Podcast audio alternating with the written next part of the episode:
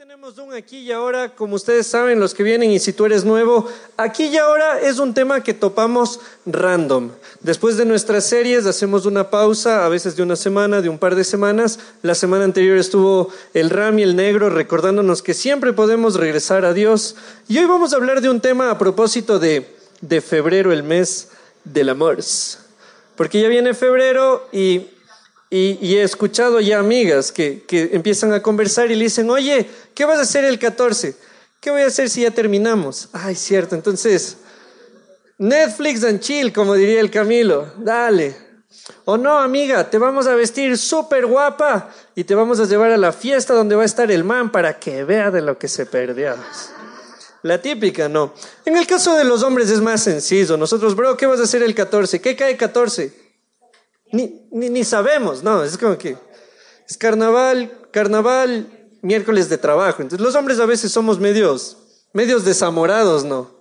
La chica contando la fecha, ah, ya viene el 14, mi amor, ¿qué vamos a hacer? Y el brother, 14, 14, ¿qué, qué se hace el 14?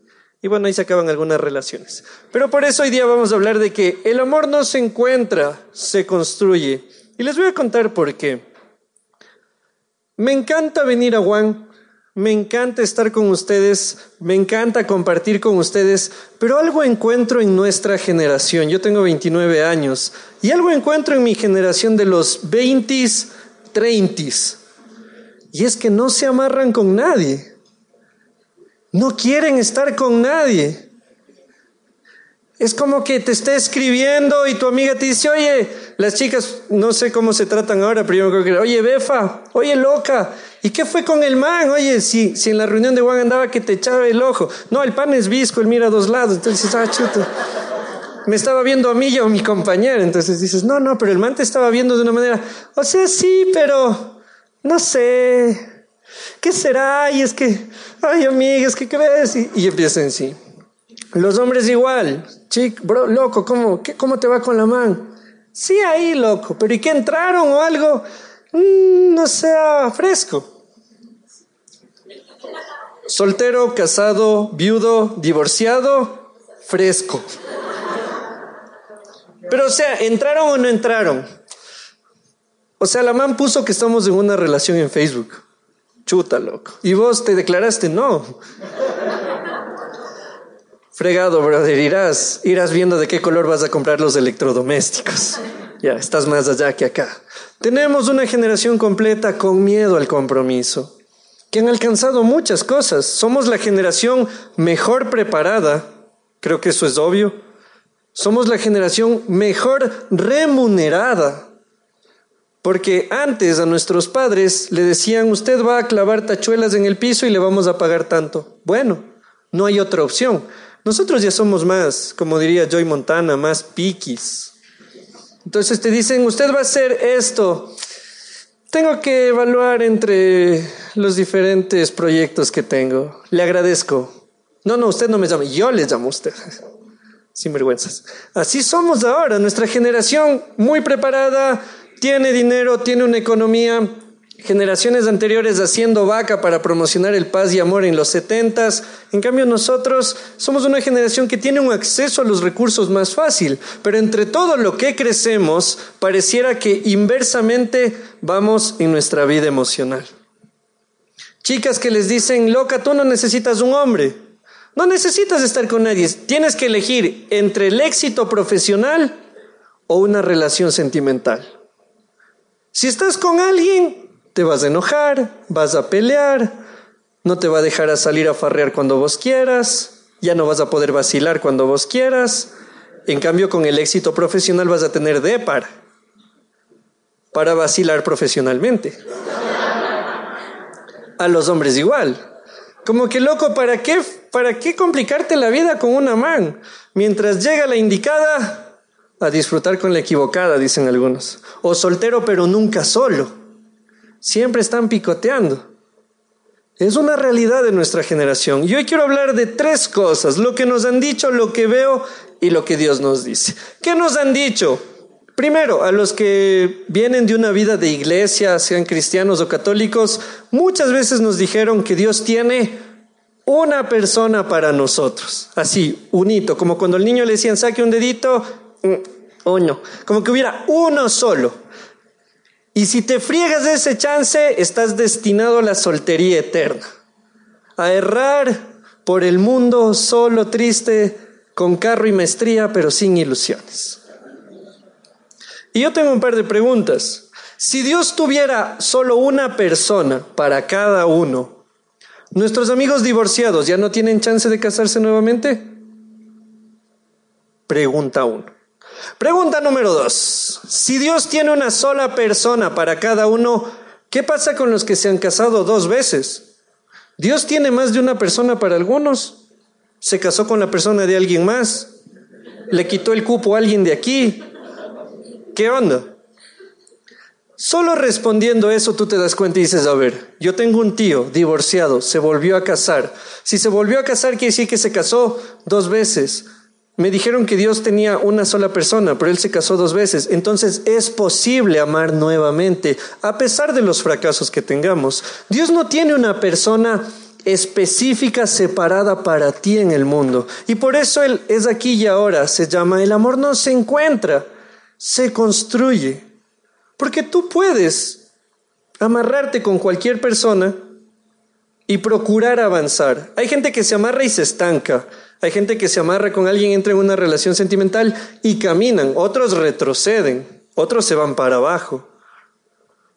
Es parte del libre albedrío, es parte de la libertad que tenemos para elegir. Cuando decimos, yo no sé por qué ese man entró con esa, si la man es una celosa, psicópata, no sé por qué entró, porque tiene libertad para elegir. Y dentro de esa libertad tiene la opción de elegir mal. Así como tú lo has hecho. Muy bien.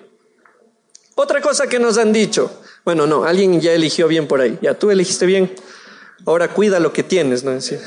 que algunos como ya encontraron, le descuidan al chico o a la chica, ¿no? Mi amor, ya no, ya no eres cariñoso, dime algo con amor amortiguador. Entonces, es algo complicado. ¿Qué otra cosa nos han dicho sobre el amor? Que no tienes que buscarlo, que va a llegar por arte de magia. Que un día vas a estar caminando y ¡pum! te tropiezas, levantas la piedra, ¡oh! el amor de tu vida. ¿Dónde estuviste tanto tiempo? Sin vergüenza. Rompí 20 corazones porque no asomabas. Es tu culpa. Ya, ven, mi amor. Tenemos esta idea de que un día va a asomar el supuesto amor de la vida. De que un día de repente va a asomar Thor, porque algunas chicas entiendo que les gusta Thor, o La Roca, o Servando y Florentino, las que son más old school, Ren y René, no sé de sol a sol te tengo presente y le voy a decir, mi amor, sabía que estabas esperándome, aquí estoy. Chicas, eso no va a suceder. Chicos, la chica que juegue FIFA y no quiera conversar no existe.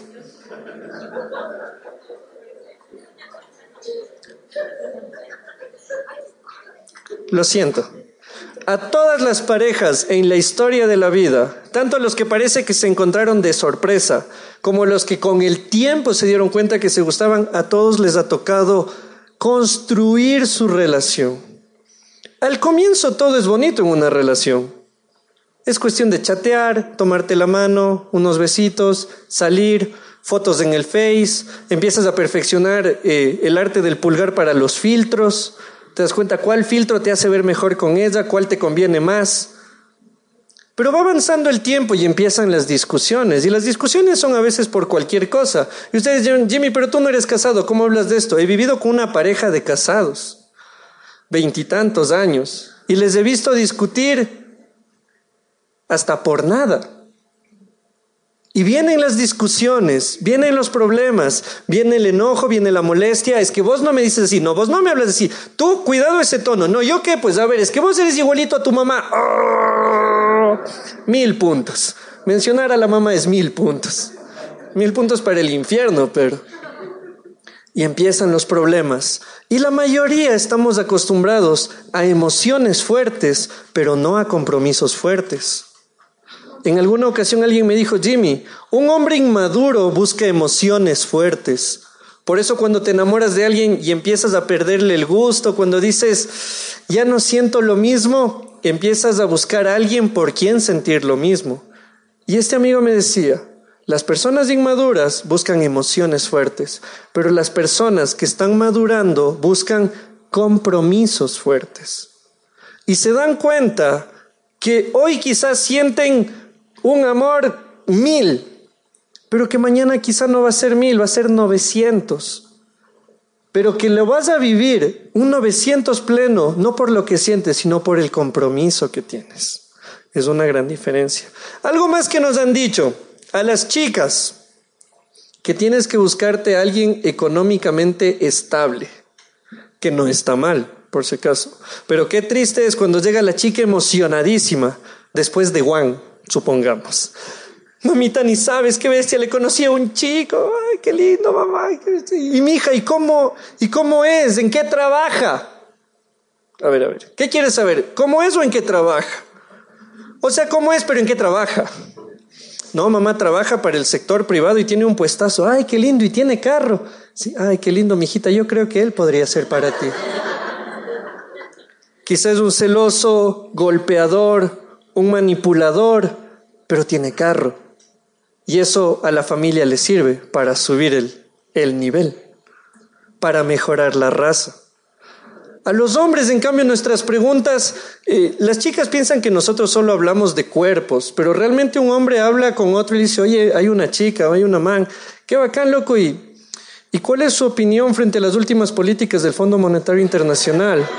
Son, son los temas que, que frecuentemente hablamos. Sí, o sea, le dices, oye, pero, pero ¿y qué dice ella sobre la salida de, del Reino Unido, de, de la Unión Europea? Entonces, claro, no sé. Sabes que la verdad no tiene una idea ya fija, pero le veo que está desarrollándose, le veo que está desarrollándose. No, es mentira. Los hombres ni siquiera nos preguntamos. Perdón, hombres, que, que revele hoy nuestro secreto, no, pero cuando un pan habla, habla con otro, le dice, loco, hay una man. Nada más. Y el otro le dice, ¿y qué tal? Y vos dices, 10. Y tu pana te dice, vaya y de una. Esa es toda la conversación que tiene un hombre para buscar la aprobación de su compañera sentimental. Ah, eso, eso, por ejemplo. Oye, ¿y tiene amigas? Ay, por ya escuché yo. Estamos conectados, estamos conectados. Y el otro le dice, tres primas. Diez. Diez. Ya, de ahí solo en chiquis. Ya. Y es así. Pero sabes que nunca nos han enseñado a buscar a alguien emocionalmente estable. Nos han dicho que tenga plata, a los hombres, quizás si, si tú eres de acá de la sierra, nos decían de pequeños, porque mijito, usted no se tiene que casar con una carichina.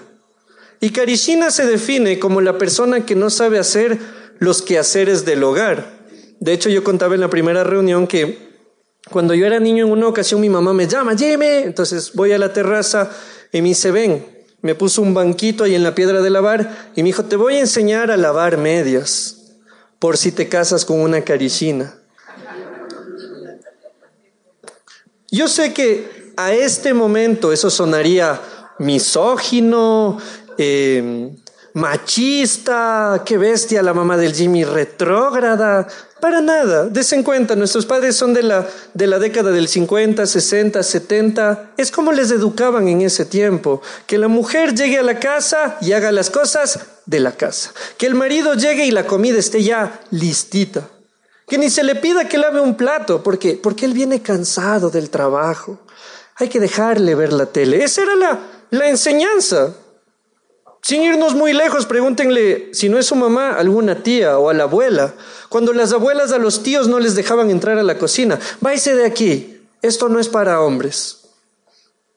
Es una cultura.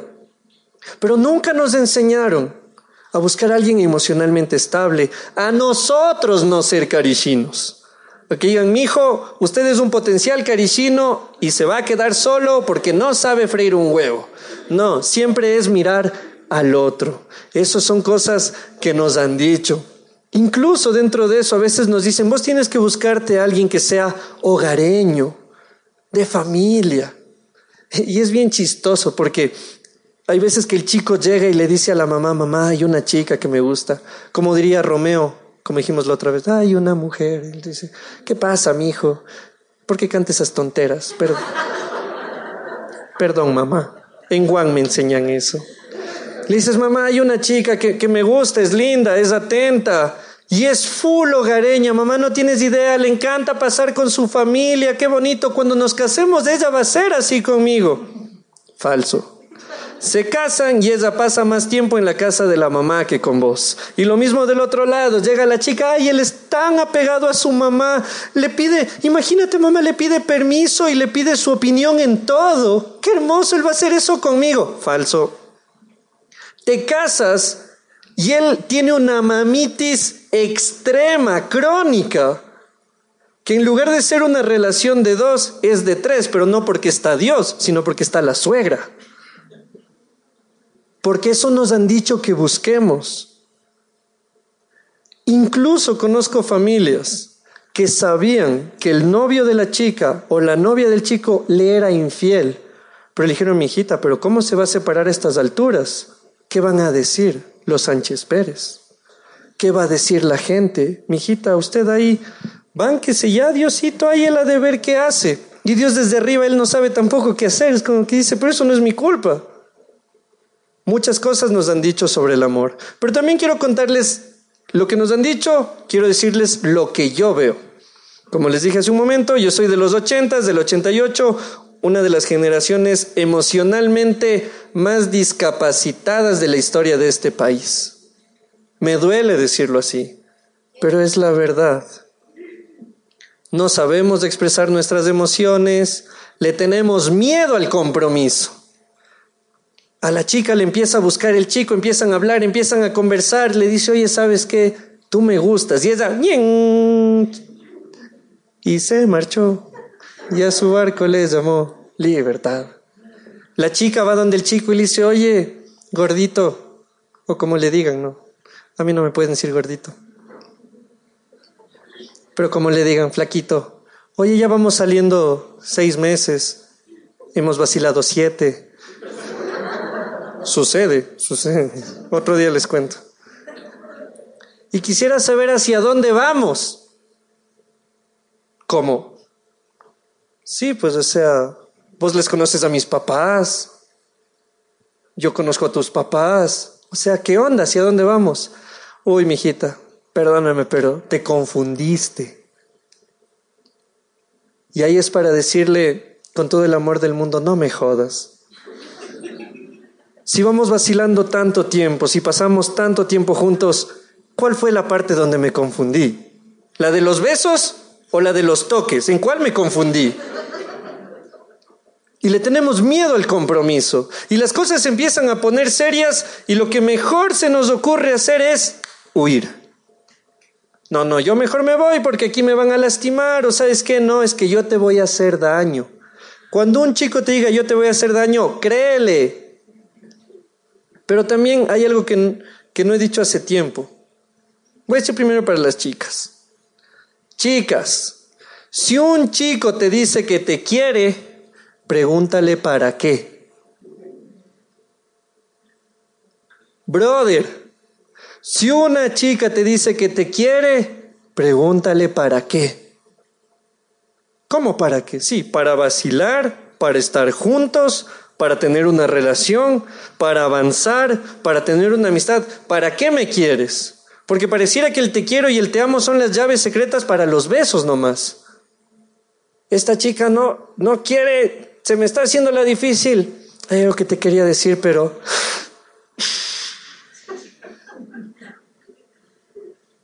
Es que te amo. Ya. Un hombre con tal de obtener lo que quiera, incluso va a mentir. Y va a llorar. Y una mujer también. Tenemos una generación también atemorizada por el fracaso. Vienen de matrimonios que lastimosamente se rompieron y dicen, ¿para qué me voy a casar si yo capaz también me voy a divorciar como mis papás? ¿Para qué me voy a casar si tal persona le fue infiel? Capaz y a mí también me van a ser infiel. Y tenemos el miedo antes de poner las fichas en el juego. Y es un problema que tenemos. Ahora también, tenemos temor a perder los privilegios. Chicos que no quieren comprometerse con nada porque es que si me en una relación me va a tocar poner mi plata, mi departamento, mi carro, chuta. Mejor disfruto esto yo, hasta que te das cuenta que con el dinero no puedes conversar, que tienes el estado de cuenta pero no te, no te dice nada. Hola, hola, no, nada. El carro no te hace la conversa, el título no te hace la conversa. Tenemos muchos miedos. Hay hombres que hacen turismo emocional y mujeres en cambio que son frenzoneadoras profesionales. Las que se rieron saben de lo que hablo. Exacto, ahí lo confirmaron. Chicas que han venido, y me acuerdo un caso específico. Viene una chica en una iglesia y me dice, Jimmy, quisiera un consejo. Le digo, dime, verás, hay un chico, me dice, con el que estamos saliendo. ¿Te gusta? Sí, o sea, sí, sí es simpático. Hemos, hemos salido a patinar, me acolitó a un, baile, salimos a hacer bici, me contó todo lo que han hecho y yo, qué bacán, oye, pero ¿y, ¿y qué piensas? ¿Van hacia algo más? No, no, no, ese es el, justo es de lo que te quiero hablar. Es que yo no quiero estar con él. Entonces, en mi tonto pensamiento, la mejor idea que se me ocurrió decirles, entonces, ¿por qué sigues saliendo con él si no quieres nada con él? Y es obvio que él está ilusionado de ti. ¿No sería mejor ser honesta, obviamente con prudencia, y decirle, sabes qué, solo veo una amistad? Y ella me dice, Jimmy, pero es que ahí, ¿con quién voy a salir? A ella se merece también un nombre. Y es de la vida real.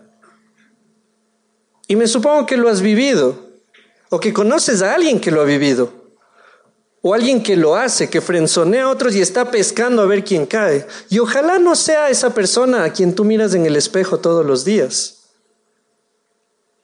que se nos ha hecho un arte y un deporte jugar con las emociones de otros.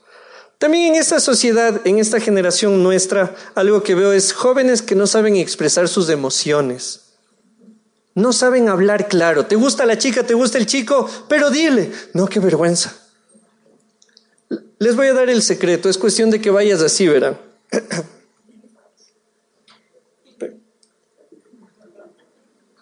Verás. Vos a mí me gustas y yo quiero saber si yo te gusto a ti. No estoy enamorada de ti, no estoy enamorada de ti, no estoy tragado de ti, pero sí, me gustas y me gusta pasar tiempo contigo. Y quiero saber si es recíproco porque yo no te quiero lastimar y no quiero que tú me lastimes a mí. Si quieren practicarlo, después en el podcast está, se bajan y lo memorizan hasta que se lo crean. Porque tenemos ese miedo a, es que si le digo y me rechaza, porque también le tenemos miedo al rechazo. Ay, es que si no le, pensemos que hay que gustarle a todos. Es que me dijo que me ve como amigo, yo no le gusto. ¿Hay algo mal en mí? No. A ti no te gusta todo el mundo. Entonces tú no le vas a gustar a todo el mundo. Es una realidad. Pero dentro de esto de la confusión de emociones, hay un video que yo les eh, quiero mostrar, que podamos ver y que les cambie la vida.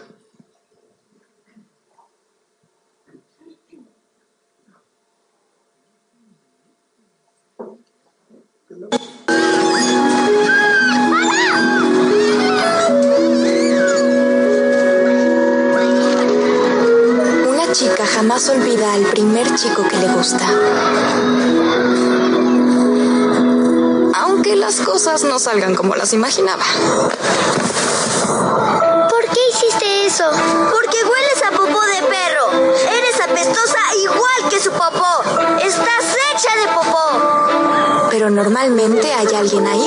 Ofrecerte sabios consejos. ¿Hecha de popó de perro? Cielo, ¿sabes por qué ese niño te hizo eso?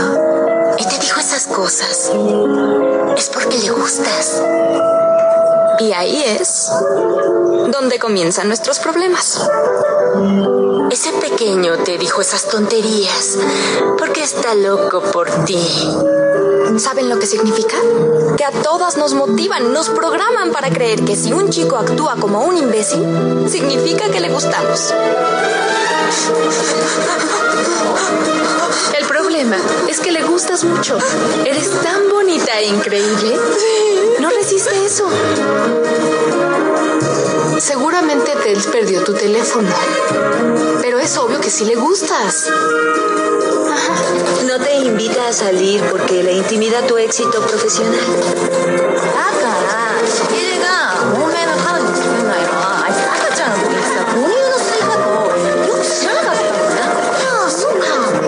El pobre hombre apenas está saliendo de una relación seria. Créeme, jamás ha tenido una relación seria, sí. Estoy segura que se olvidó tu número de choza. Se lo comió un león. ¿Por qué nos decimos estas cosas? Tal vez porque estamos muy asustadas y es muy duro decir la verdad que está justo frente a nuestras narices. A él no le gustas tanto. Que traducido es simplemente no te quiere. Pueden buscar la película, compren bastantes Kleenex, les va a hacer falta. Esta es la sociedad en la que estamos, la generación en la que estamos. Una sociedad que busca el amor, pero no quiere construirlo. Pero quiero decirles qué es lo que dice Dios al respecto. Y lo primero que quiero leer es Proverbios 4:23, que es un, es un verso muy conocido sobre el tema. Sobre toda cosa guardada, guarda tu corazón, porque de él mana la vida. Pero hay otra versión aún más clara que esta. Cuida tu corazón más que otra cosa, porque Él es la fuente de la vida. Imagínate que tú dependieras, tu salud depende de este vaso de agua. Si está limpio, baja una sonda y, y tu sistema está limpio. Pero ¿qué pasa si aquí le pongo una cucharadita de manteca, tres chanchitos? Entonces quizá una cucharada no, se nota, no se ve mucho, se disuelve, hay que calentar un poco el agua y, y amaga. Pero ¿qué pasa si luego empiezo a poner tonteras, basura, tinta, popó? Tú vas a decir, no, ni fregando, yo no quiero vivir de eso, pero a veces tenemos cosas mucho más contaminantes en nuestro corazón. Recuerdos que nos lastiman, relaciones que nos hicieron pedazos del corazón, ideas incorrectas. Porque sabes que Dios también habla de esto. Quizá no hay un libro que diga el libro de los amores de Salomón. No, no, no. Pero si vamos a Génesis, ustedes saben que en Génesis empieza todo, ¿no? Ahí se dio inicio a todo lo que sucedió. Vamos a ver este de aquí, solo este, porfa. Y dijo Jehová Dios, no es bueno que el hombre esté solo. Le haré ayuda, ¿qué dice ahí? Idónea para él. Veamos este mismo en la otra versión, porfa. Luego Dios, el Señor, dijo, no es bueno que el hombre esté solo, le voy a hacer a alguien que sea una ayuda, ¿qué más? adecuada para él. Hay que diferenciar entre ideal e idóneo. Lo ideal existe en el mundo de los pensamientos. En el caso de los hombres, hablo en general, no voy a ponerme a hablar de particularidades, diríamos una mujer que no quiera salir mucho, que no quiera comprar mucho, que no le gusten mucho los zapatos, que no le gusten mucho las carteras, una mujer que siempre nos dé la razón, una mujer que juegue FIFA y Call of Duty también, una mujer que esté dispuesta a pagar siempre las salidas y que cuando le digamos que nos fue bien no nos pregunte más. Diríamos la mujer ideal, pero no existe. Solo existen las ideas en nuestra imaginación. Las chicas igual, Jimmy, yo quiero un hombre trabajador, respetuoso, responsable, amoroso, que cuando yo le quiera cómo, le quiera contar cómo me fue y me voy a demorar dos horas, él me oiga a las dos horas y después de dos horas me diga, pero cuéntame más. Quiero un hombre que vaya conmigo a comprar y me diga, mi amor, en Sara no, está muy caro, mejor vamos al Stradivarius. Un hombre que siempre me dé la tarjeta y me diga, mi amor, toma, yo trabajo para ti. Para muchas chicas sería un hombre ideal. ¿Existe? ¿Dónde? ¿Dónde? Porque hay una fila buscando. Hay 50 chicas aquí buscando el, el hombre así. No existe. Y si hay uno, no sabemos dónde está. No lo encuentren porque le van a arruinar. Vivimos luchando entre lo idóneo y lo ideal. Pero lo idóneo es lo adecuado, como decía el verso. Si tú eres una chica controladora, que, entiendo que no hay muchas, casi ninguna, Pero en caso de que tú seas el 1% de la población mundial que es controladora y posesiva,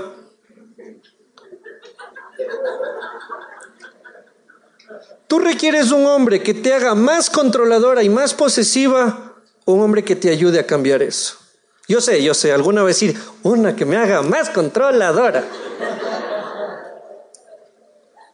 Cuando habla la Biblia, primero de hombre, no habla del hombre macho masculino.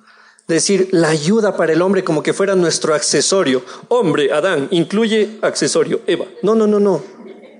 Habla de la humanidad. Tanto hombre como mujer necesitamos un apoyo, un complemento, una ayuda idónea. Alguien en quien podamos descansar, en quien podamos apoyarnos. Alguien que cuando estés mal no te diga, ya vas, otra vez a llorar, llorón sino que te diga, amor, sabes que estoy contigo. Quizá no entiendo lo que estás pasando, pero cuenta conmigo.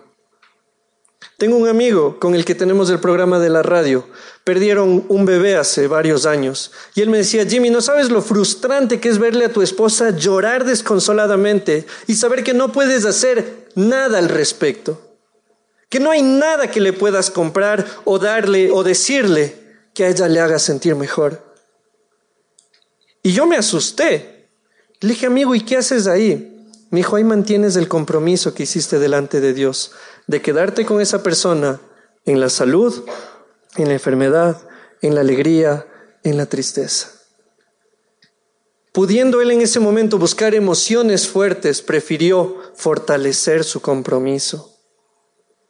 Dios nos habla de algo idóneo, alguien que te calce, alguien que te ayude a crecer, que te desafíe, no solo que te ame porque sube fotos al Face y te da like en el Instagram, sino alguien que tenga la capacidad de decirte amor o gordito, gordita, como quieras que te trate, lo que estás haciendo no es correcto. Es la verdad. No es por ahí. Esto hay que cambiar. Una ayuda idónea, alguien que te complementa, que te ayuda a crecer. Que si tú dices, Jimmy, qué bestia, yo era re gritón, Dios empezó su proceso en mí y dentro de eso encontré a esta chica. Sabes que cada vez grito menos. Qué bacán. Porque si sigues gritón como eres, ella te va a dejar. Me asustan los memes. De, no, ojalá ninguno de ustedes haya puesto. Pero saben poner, soy loca, berrinchuda, celosa, histérica, malgenia. Yo le agrego un par, psicópata, y el hombre que me ame me tiene que amar como soy. Hombres, breve estudio de mercado antes de terminar. ¿Alguien de ustedes alguna vez buscó a alguien así? Ya, no dicen, ven, ellos no alzan la voz porque tienen miedo. Porque si dicen, no, ustedes afuera les pegan. Por eso, mis hombres de Juan están así. No, o sea, o sea sí, sí, no importa. igual en el colegio también me pegaban, entonces. Cada vez que yo veo este meme de yo soy loca, berrinchuda, celosa, malgenia, gritona, y yo busco a alguien que me ame como soy, me dan ganas de ponerle, no, tú necesitas buscar un psicólogo. Un terapeuta necesitas tú. De hecho, anda al psiquiatra a ver si no hay alguna descompensación hormonal. Porque no es normal justificar nuestros errores y decir que me amen así. No es lo que Dios planificó. Él dice, tengo que hacer para esta chica, para este chico, una ayuda idónea, un complemento. Chica, ¿de qué te sirve un six-pack? Aquí no, no, no, no sí.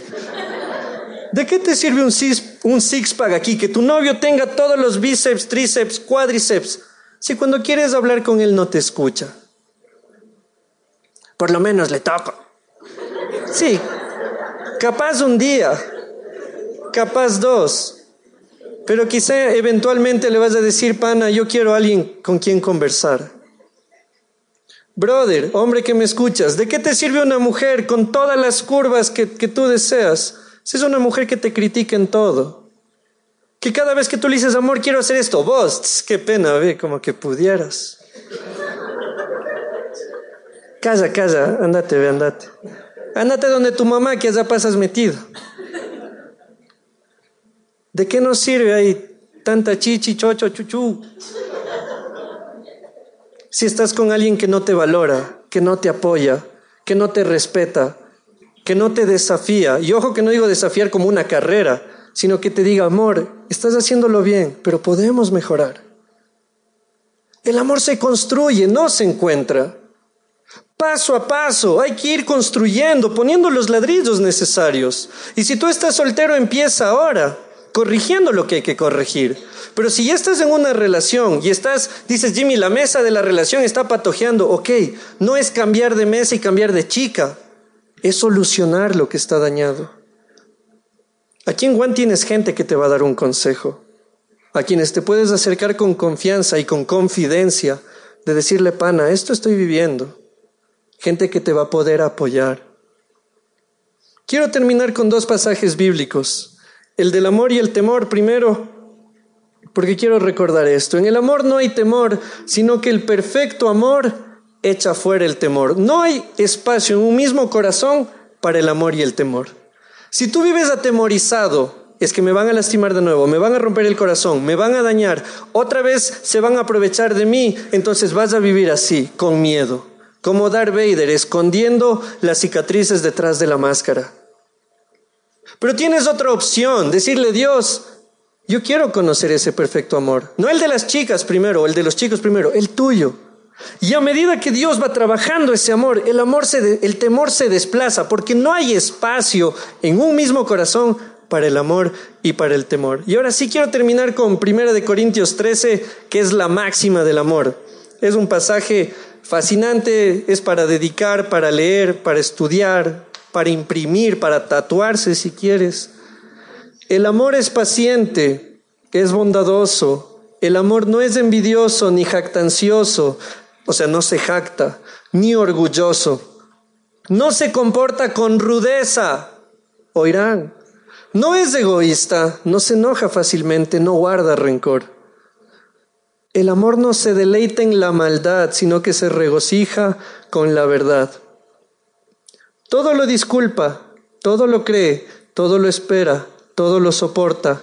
El amor nunca se da por vencido, jamás pierde la fe, siempre tiene esperanzas y se mantiene firme en toda circunstancia. Es un proceso, chicos, y a esto estamos desafiados nosotros. Yo sé, nosotros leemos todo esto y decimos, Jimmy, yo no cumplo ni el 25% de eso.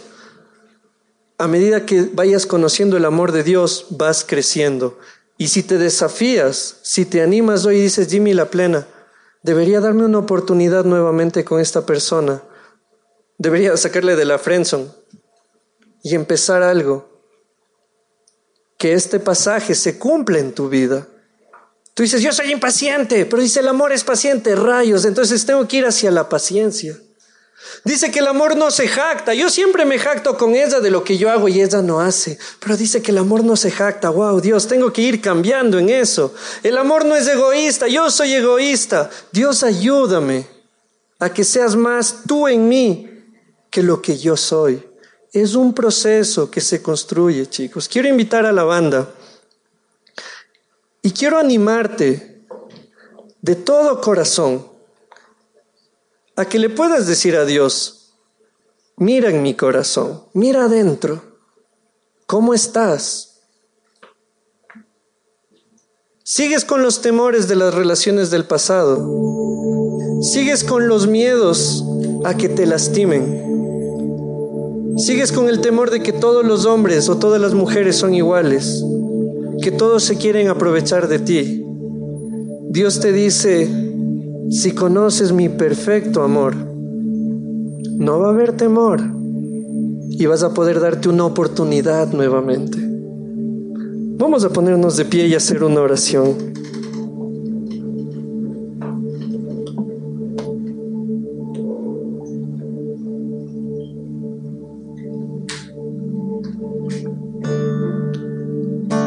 Dios mío, tú conoces a cada uno cómo estamos y la situación en la que hemos venido. Solo te quiero pedir de todo corazón que que tú puedas examinar lo más profundo de nosotros, nuestros nuestros más oscuros y escondidos miedos y temores. Y nos ayudes a descansar en ti. Quizá hay alguien a quien lastimamos, con quien hubiéramos podido compartir algo más que una amistad. Dios perdónanos si es que no le tratamos como debimos. Pero también ayúdanos a mirar claramente, a dejar de soñar con lo ideal y a mirar lo idóneo, lo adecuado para nosotros.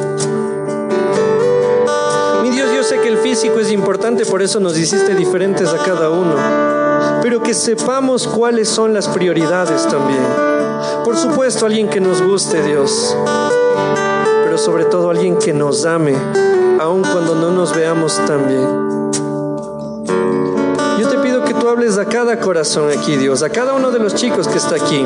Si alguien está en una relación, que le puedas dar tu guía, Dios, para que puedan seguir construyendo el amor y que en la discusión, que en el momento malo recuerden que el amor se mantiene firme en toda circunstancia. También, mi Dios, te oro por los chicos que están saliendo de una relación.